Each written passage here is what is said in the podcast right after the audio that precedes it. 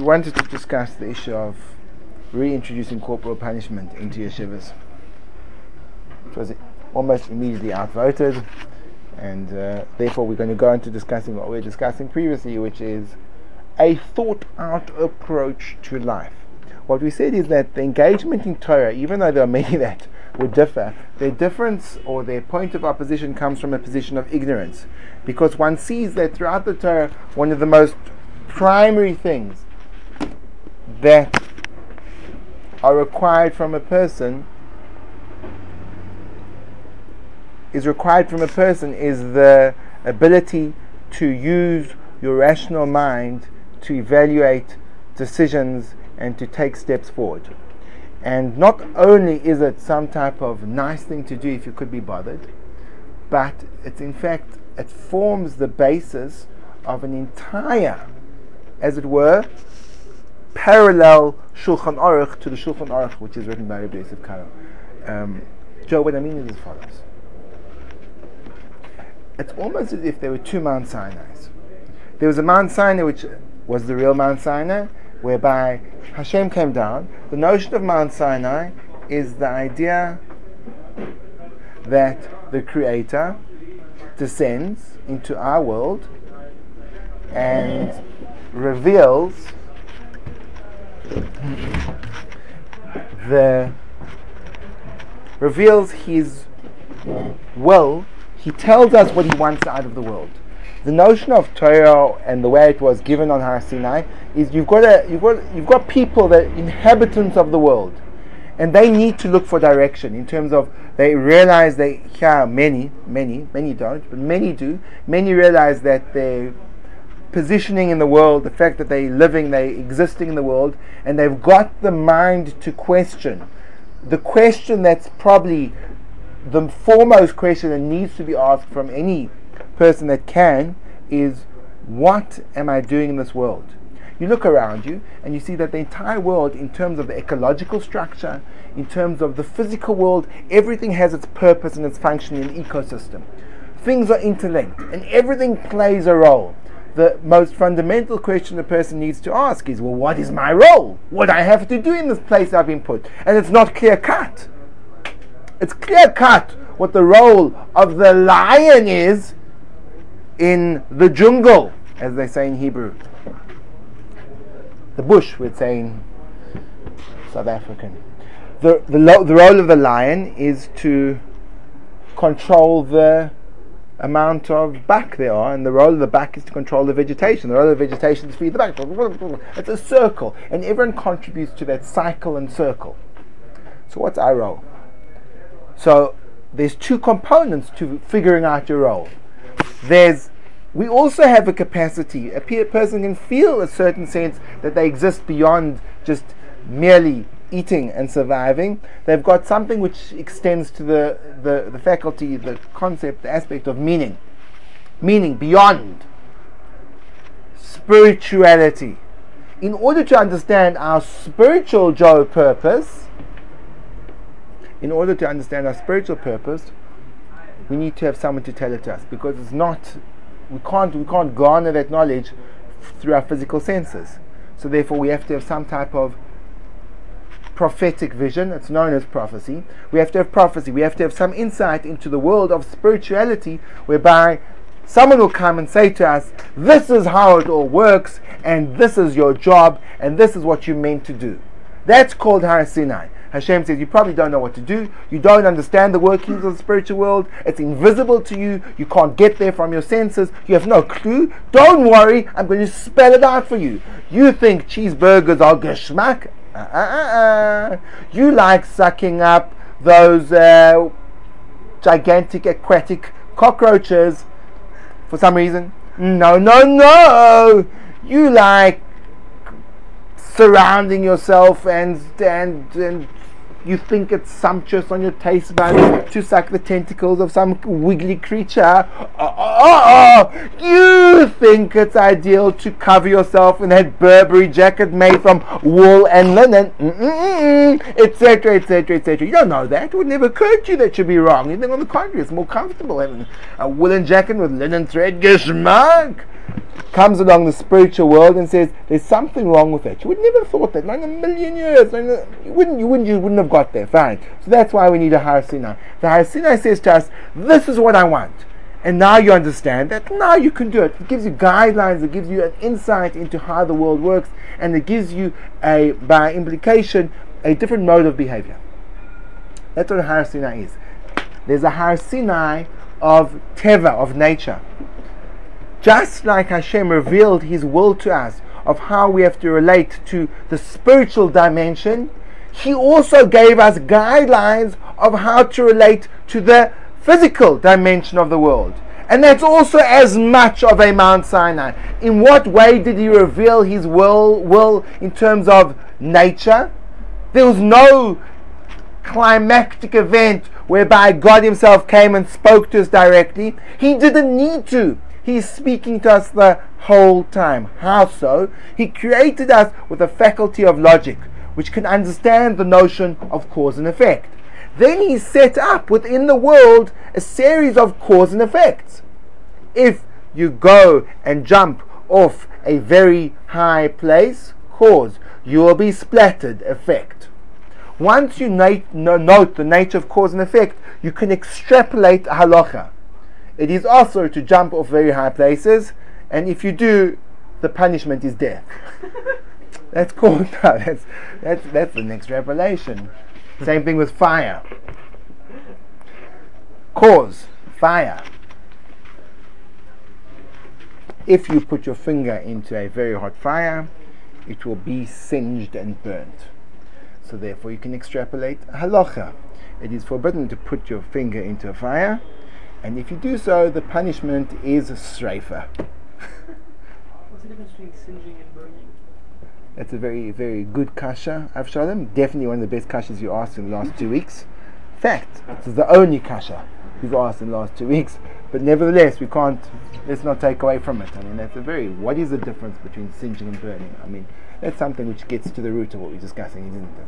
That's really kind of, kind of cracking open the whole sugya what is singeing and what is I mean I mean really are you from Canada what is this so there's something known as the laws of cause and effect now because our mind understands cause and effect and the world is jam packed with a series of causes and effects that creates an entire body of halacha for example for example for example the details of the practical world are never spelt out in the Torah. The Shel Olam never has a mitzvah which says, mitzvah, go jogging or do other types of exercise five to six times a week. Never says that. But there's cause and effect. If a person takes care of his body, then his body will be healthy. He'll be able to use it for what it's meant to be used for. Effect, cause, effect. Taking care of your body creates a healthy body also cause and effect. The person that neglects it, does not exercise, does not watch what he eats, so then his body over the course of time will deteriorate and won't be effective in doing what he needs to do. Cause and effect. And this is true of every detail. This is true of every little nuance of life. However, one has to be cautious. There's two ways of approaching the nature of cause and effect in nature. Sorry for using the word twice in different contexts. There's two ways of approaching the nature of cause and effect in Teva. the one way is from a purely secular perspective, and the other way is through the eyes of the Exodus. The eyes of the Exodus. Mm-hmm. The eyes of the Exodus. You can look at nature through the eyes of a scientist, or you can look at nature through the eyes of a Red Sea pedestrian. Red Sea pedestrian, you walked across the sea, didn't you? not you, your ancestors. A Hebe, hook nose. Um, sorry, I apologize. Quoting. So if you're a Red Sea pedestrian, the way you approach the way you approach nature is very different than if you're a scientist. You both see the nature of cause and effect, but the difference is as follows. The event at the leaving of the Jewish people from Egypt modifies your understanding of the relationship between cause and effect. What happened in Egypt? What happened in Egypt was many commentators go through how each so called plague dealt with a different facet of creation. And in every facet of creation, Hashem overturned the laws of cause and effect. So water is water. All of a sudden, water became blood. That's strange. Well, what do you mean? Water is water. It's not blood, but it became blood. And it didn't become blood. It didn't become red water. It became blood. I don't know what the blood type was. strange. What? Whose blood was it? Good question. Putting that aside, it was blood. The earth is earth, but then all of a sudden the dust became became lice. The water and fire, all of a sudden, the water didn't put out the fire when they started to descend as these incredibly powerful hail balls. So each part of creation was suspended, and what happened in that process was water, which normally flows, became solid. But not ice, it just became solid water, it became solid. That's impossible, it is impossible. What happened in Mitzrayim, and if we live with Mitzrayim, if we see the world through the eyes of a Red Sea pedestrian, what happens is that we still see cause and effect, but we see the cause and effect not as imperative, but as divinely willed. It's not that fire burns because there's a nature to fire and there's a nature to flesh, and if you put something which is combustible in fire, so it will burn. That's not the pshat. The pshat is Hashem wants this fire, which has these components, to burn this. The difference is the difference is, if you look at it from a scientific perspective, it's imperative and the cause and effect can never be suspended. If you look at it as the divine will, the divine will can change. And sometimes Hashem says, even though 90% of the time I want fire to burn flesh, 10% of the time I prefer it not to. For example, when Avram Avinu goes into a fiery furnace, so then fire won't burn. It won't burn when who was it? Reb uh, Rabbi Hanina, if I'm not mistaken, he to avoid embarrassing a person with his wife jumps into a furnace, literally into a furnace as well, and they don't get burnt. His wife is more righteous than he, so he stands on her feet to avoid the scalding of his feet. But nevertheless, they could survive it. Why? Because fire doesn't burn, but Hashem says, in general, I want this to be the way things are run. Not because they are, because I want them to be that way. I want there to be nature. But I want you to know, and that's why Hashem did the miracles at Mitzrayim, and that's why we have to remember them twice a day, and that's why we have Pesach, where everything is so severe, and that's why we have tefillin so that we start to see nature as not being imperative but being suspended by the will of Hashem under extenuating circumstances. Once you understand mir- miracles, you can understand nature. Until you've understood miracles, your perspective of nature is wrong. There are those people that say there's the miraculous and then there's nature. And nature overrides sorry, miracles override nature. No, they don't override nature. They tell you pshat in nature. They explain nature. The miraculous tells me that that which appears to be solid and incontrovertible can actually be negotiated. And therefore, sometimes, even though water generally doesn't burn, if it's Rabbi Hanina ben Doisa and vinegar doesn't burn, if it's Rabbi Hanina ben Doisa and he needs to light vinegar, so vinegar can burn. It doesn't have to not burn. There's nothing intrinsic. But in general, Hashem says, this is the way I want it to work. So therefore, the difference is huge. If nature would be nature, and the miracles would be something else, some other force, apart from the fact that you'd be saying that Hashem is not one, there's no unity in creation, but you'd say that I don't have to obey nature because that's for people who are scientists and not me. I'm a frummer. I'm going to go above nature. But if nature is the will of Hashem, so just like Hashem wants us to obey Torah, He wants us to obey nature as well unless we have a good reason for suspending nature. There are times when you can say, I'm suspending nature.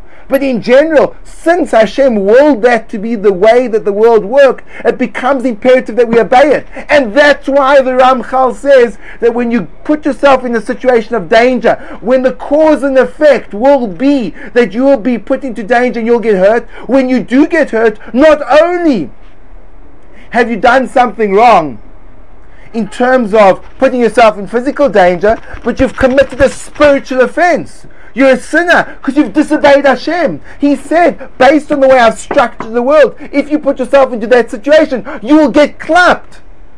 And if you say, I'm so frum, I'm not going to listen to that, you're not being frum, you're being fry. As a latka.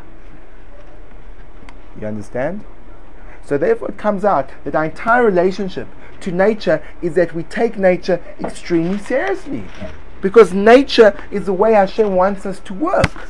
And therefore we have to obey nature. And if we don't obey nature, we are in fact infringing on a commandment. Unless we know that there's some type of exception to this rule. Unless we know that. There's a story about Reb Ari Levine that would go visit prisoners and he'd walk across a minefield. He'd put himself in, in when there were shells flying around, and he would, and they said to him, "But you're putting yourself in danger." And he understood that because of the merit of visiting these people was so overriding, or was such importance that the shells or the mines would be suspended; they wouldn't be able to hurt him. There are exceptions to the rule, and you have to know the exceptions. But if you haven't got an exception, you have to obey the standard. You following me? Not because you're a naturalist scientist, because you're a believing Jew. It's a huge problem. People say, I believe in the miracles. Do you believe in nature? don't call me that. I'm not because it's the opposite. Those who believe in miracles and don't believe in nature, they the true apikosim. Because they say Hashem only appears every now and then. And who's running nature? Nature. Who's nature? Uh, nature. Isn't that God? No! What? Do you understand? It's a very subtle. It sounds like it sounds so strange. Well, God's nature, no, that's because on the, the other way around. It's the opposite. That dealing with cause and effect in this world is dealing with Ratzon Hashem. It's just like there's a mitzvah that if a person eats non-kosher food, so there's this there's this consequence to his act of eating non-kosher food. If a person eats unhealthy food, there's this consequence. And just like a person therefore shouldn't eat non-kosher food, so too a person shouldn't eat unhealthy food. And it goes through the entire range of human experience, not only in terms of preserving health, in terms of in terms of working. Why don't I just stay at home and say, Hashem will provide. My money will fall from the skies. If he can rain down manna to the Jewish people, he can rain down manna to my back garden. And I will dig around in my back garden and I'll come across a big, big, very big box and it will look like an ancient treasure chest and I'll open it up and it will be filled with gold coins which I'll invest in a new company and with that equity I will be very, very secure until the next financial crash. And then I'll find another one of those treasure chests. Why can't you do that? Because there's cause and effect. There's cause and effect that if you don't go out of work, so then you don't get money. Just a mitzvah. Unless, of course, you can find some some way to suspend that. And there are people that can suspend that. But that's going against nature and it's only the exceptional circumstances. Again, it's not it doesn't have to be that way. It doesn't have to be that way, but the starting point is that way. And that's why before you start keeping Torah, you have to keep Teva. You can't jump over that level. Torah is Torah begins where Teva stops. It's not a substitute, it's a later stage. But a person who has no rational thought processes and he doesn't understand the ways of the world, so he can't possibly get onto the level of Torah, he can't possibly extend it beyond that point. Now, there's actually, and it's very appropriate to discuss this, I'm going to, I'm going to introduce you to the idea. What causes the changeover from where does teva, where does the natural law of cause and effect, which Hashem wills, at what point in time does that become suspended? what allows us the ability to override it? And it's very, it's very relevant for our upcoming month because it's soon going to be Hanukkah. And Hanukkah is a classic example. According to the laws of nature, this amount of oil burns for 24 hours. According to the law of supernature, it burns for eight days. What creates, what affects, what, what allows the suspension of the laws of nature to come into effect? Are you all following me? So every nes, every miracle has to have what's called a Baal Hanes. It has to have a miracle maker, a miracle performer. There has to be a man involved whereby the miracle occurs. A miracle doesn't occur. A miracle is made. A miracle is made? Sure, a miracle is made. And this is exactly at the point the miracle is created. This is how it works. In order for us to become human, we subscribe to the laws of nature. The laws of nature are as follows. If I'm hungry, I will be sustained by the food I eat. There's a law. The law of hunger tells me when you feel the feeling of hunger, eat it for nourishment. If you obey that law, then you'll be sustained. If you disobey the law, you'll become weak and sick. So there's a law of hunger. Now, what happens if I say to myself, I would like to rise above that cause and effect and live on a level beyond it? On a level whereby I'm aware of the fact that without food, I'm not going to be able to have energy in my body to continue.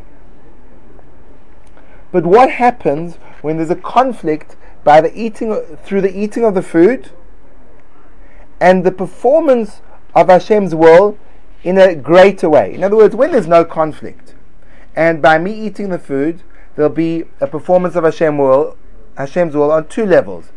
In the physical level, I'm obeying Him by sustaining my body, and in the spiritual level, I'm ingesting food which is not forbidden to be ingested. What happens when the physical law contradicts the spiritual law, the supernature? And the eating of the food, even though it will sustain my body, it goes against the will of Hashem. So now we have a conflict. We have the will of Hashem in nature and the will of Hashem in supernature. The will of Hashem in supernature says, this food will destroy you. The will of Hashem says in nature, this food will sustain you. What do you do when you have the contradiction? In other words, what happens if you have an army?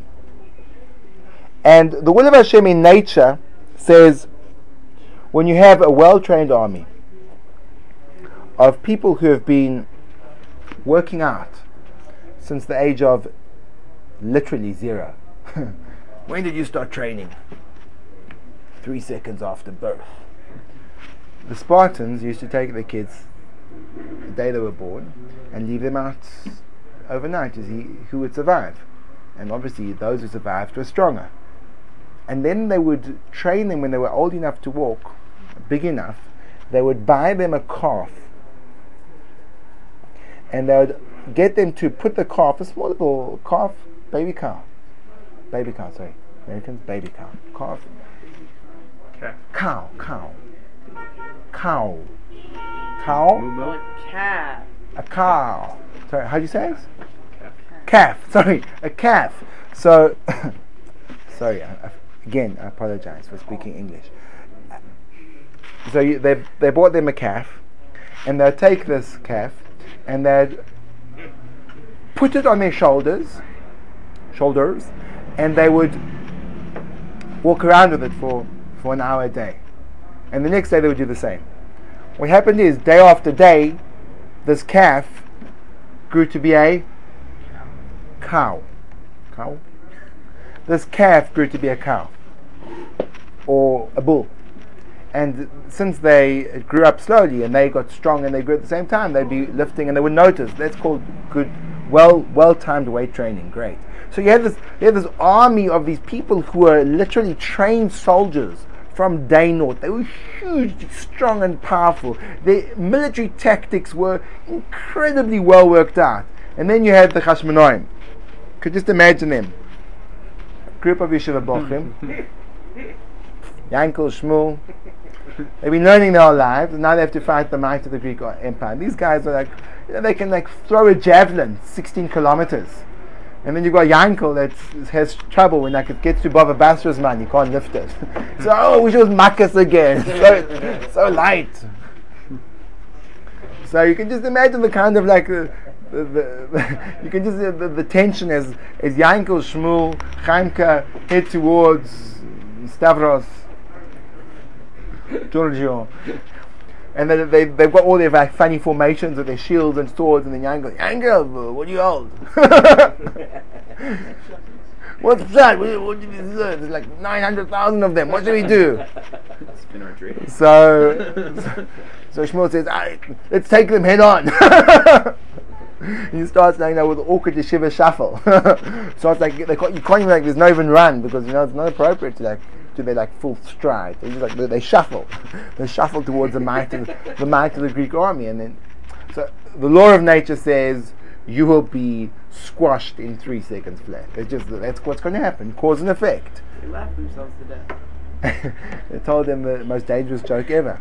The entire Greek army fell dead, so they died of laughter.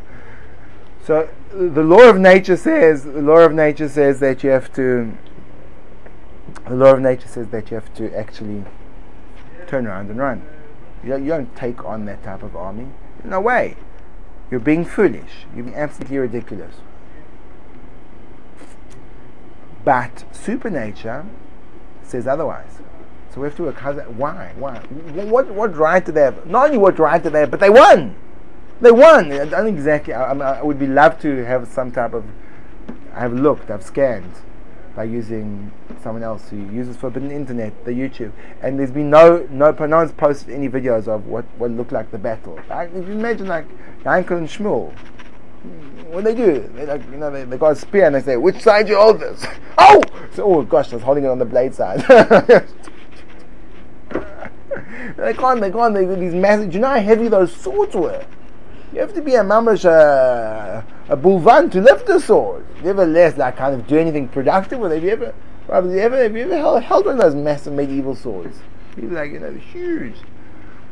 So, so what happened? So what were they thinking? And they taka, they won. They did well. So even though there's this, this, level of cause and effect, and we have to obey the laws of nature, it seems that sometimes you can actually completely, completely go against them. And seemingly the point at which you go against them is when the observance to the law of nature will contradict the will of Hashem. So, as it were, when the will of Hashem, in the super sense, in the spiritual sense, is contradicted by the will of Hashem in the natural sense, it could be there there's room for movement to suspend because ultimately it's the same will. So maybe Hashem says, when these two things conflicts, so this one will work, this one will prevail. But let's let's leave that for thought and we'll develop that at a later stage. Thank you for